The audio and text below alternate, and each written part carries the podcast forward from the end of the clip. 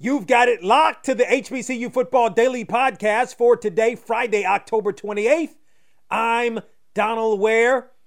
It's Friday, week nine of the HBCU football season. Matter of fact, already started on yesterday with Miles and Edward Waters. I mean, you've got some pretty good matchups for week nine, some matchups that will have comp- conference implications. You can look at A&T and Campbell. Virginia and Union and Chowan is a big one.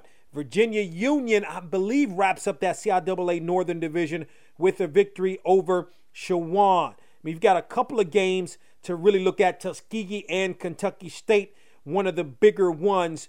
But without a doubt, the HBCU national game of the week is Southern at Jackson State. Now, I don't know if prior to the season I thought that this would be uh, the HBCU National Game of the Week. I expected Southern to be improved with Eric Dooley as the head football coach. And then I had some apprehensions going back several weeks ago when when uh, Southern was goose egged by uh, Texas Southern 34 uh, to nothing. But things have changed mightily for Southern since then. As a matter of fact, has won three games, including a victory over Alcorn State to kind of put some distance. Uh, Alcorn State's got a lot of work to do now to have any chance of winning the SWAC's Western uh, Division. So Southern is playing well. You know Jackson State is playing well,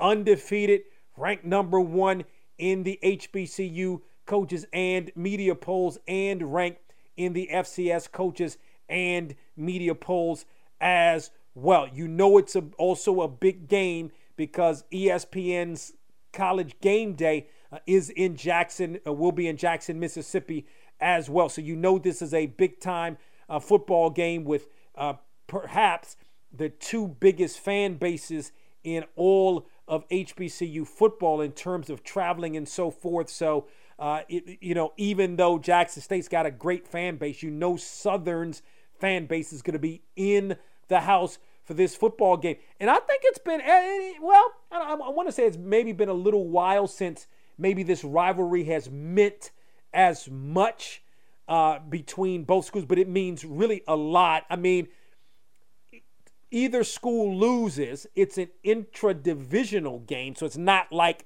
the end of the world but it's a big time HBCU, big time SWAC football game, and uh, very much looking forward to the game. So let's break the game down. Let's break the teams down. Let's look at Jackson State. Uh, you know, obviously Jackson State's coming off that 22 to 14 victory over Campbell. It was homecoming in Jackson last week. So you're talking about back to back big crowds uh, in Jackson. When I look at Jackson State, I mean, obviously, Shedeur Sanders, the quarterback, is getting it done and in a mighty, mighty way. His touchdown interception ratio is really, really good, although it's it sort of slipped the maybe the last couple of weeks, at, you know, but still, it's very, very good. I mean, the completion percentage is off the chart. Got receivers to throw the football to.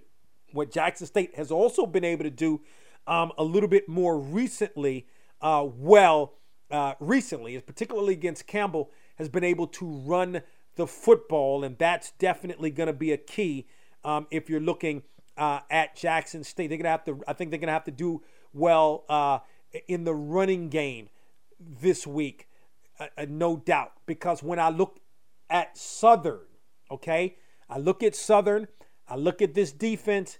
I mean, this defense has played really well the last couple of weeks, and really when you look at these two teams, you're looking at the number one offenses and the number two defenses in the SWAC. You're looking at both of those. I mean, I think when you look at the bookends uh, for for Southern, they're going to be key. They're going to have to get some pressure uh, on Shedeur Sanders. That offensive line for Jackson State has really held up well. I think you have to make Sanders uncomfortable. You have to get him out of the pocket now, he's shown some signs of being able to have some escapability and being able to use his legs when necessary, but he's definitely a, po- a pocket a pocket passer and a guy that likes to throw the ball uh, from the pocket. He can do some other things, there's no doubt about it, but I think you have to make him feel um, uncomfortable. And I think Southern's defense the last couple of weeks has been solid. On the other side, right? So if I look at Southern's offense, um, you know, it all begins with the quarterback. Uh, McCray, I think, has done, and I would just want to pull up some numbers um, on McCray, but Sean McCray has the best efficiency in the SWAC, even higher efficiency than does Shedeur Sanders. He's completed 94 of 139 passes, which is a 68% completion percentage rate. That's very, very good. It's not Sanders' completion percentage rate, which is well above 70%, but it's very, very good. He's got 1,304 yards, 12 touchdowns. He's also got six interceptions on the season. So, I mean, I, I think, you know, when you look at the interception uh, perspective, I mean, that's got to be of concern. But the thing about McCray, he's a guy that can also run the football 406 yards rushing. He's averaging 6.7 yards per carry, which is one of the highest per yards carry in the SWAC. He's also got five touchdowns. I think he can present some challenges to that Jackson State defense. When I look at that Jackson State defense, I mean, that Jackson State defense is absolutely tremendous. Doesn't give up a lot of points. And in the, in the, uh, and I'm, I'm going to look up these numbers for you real quick because I want to be, you know, I want to be accurate about this. Um, but, you know, when I look at Jackson State's uh, run defense. Okay, it's it is absolutely phenomenal. Give me a second um, to pull up these uh, these statistics. Okay, so from a defensive perspective, um, that's not what I was looking for right there. Let me look at team stats. Let's look at the totals. Okay, when you look at the defense of Jackson State, okay, from uh, from a this is still from a. Um, um, excuse me. Give me one second while I look up. Okay, this is from a rushing perspective. Giving up just 73 yards rushing per game. That's somewhere where Southern excels. Okay, Southern excels um, on the defensive, uh, on the uh, uh, in the running game. So that may create a problem. But I think, I think the key for a for Southern offensively is going to be McCray with both his arms and his legs. And I think that combination will have some success. You talk about um, being able to scheme up offenses. I mean, Eric Dooley does it as well and has done it many, many years as well uh, as anybody has. So, this is what I got for you in terms of a prediction. This is what I have for you. Everything says that Jackson State should win this game on paper. Okay? because even though both teams are one and two in terms of offense and defense in the SWAC, Jackson State is number one and by a pretty good margin over number two Southern. So that's number one. Number two, you've got the hype of college game, ESPN College Game Day coming into the fold.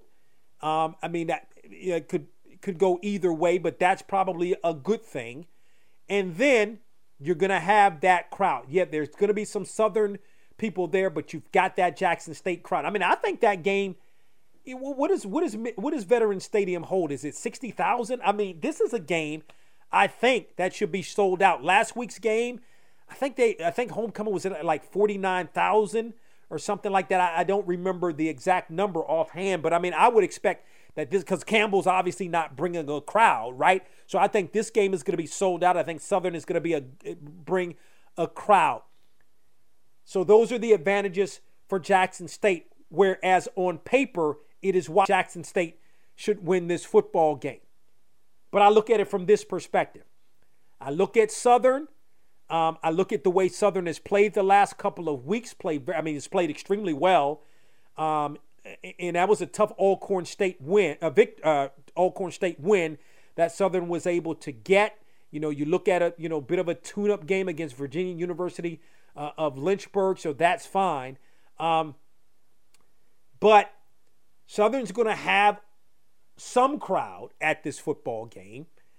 Um, I like the way Southern is playing right now.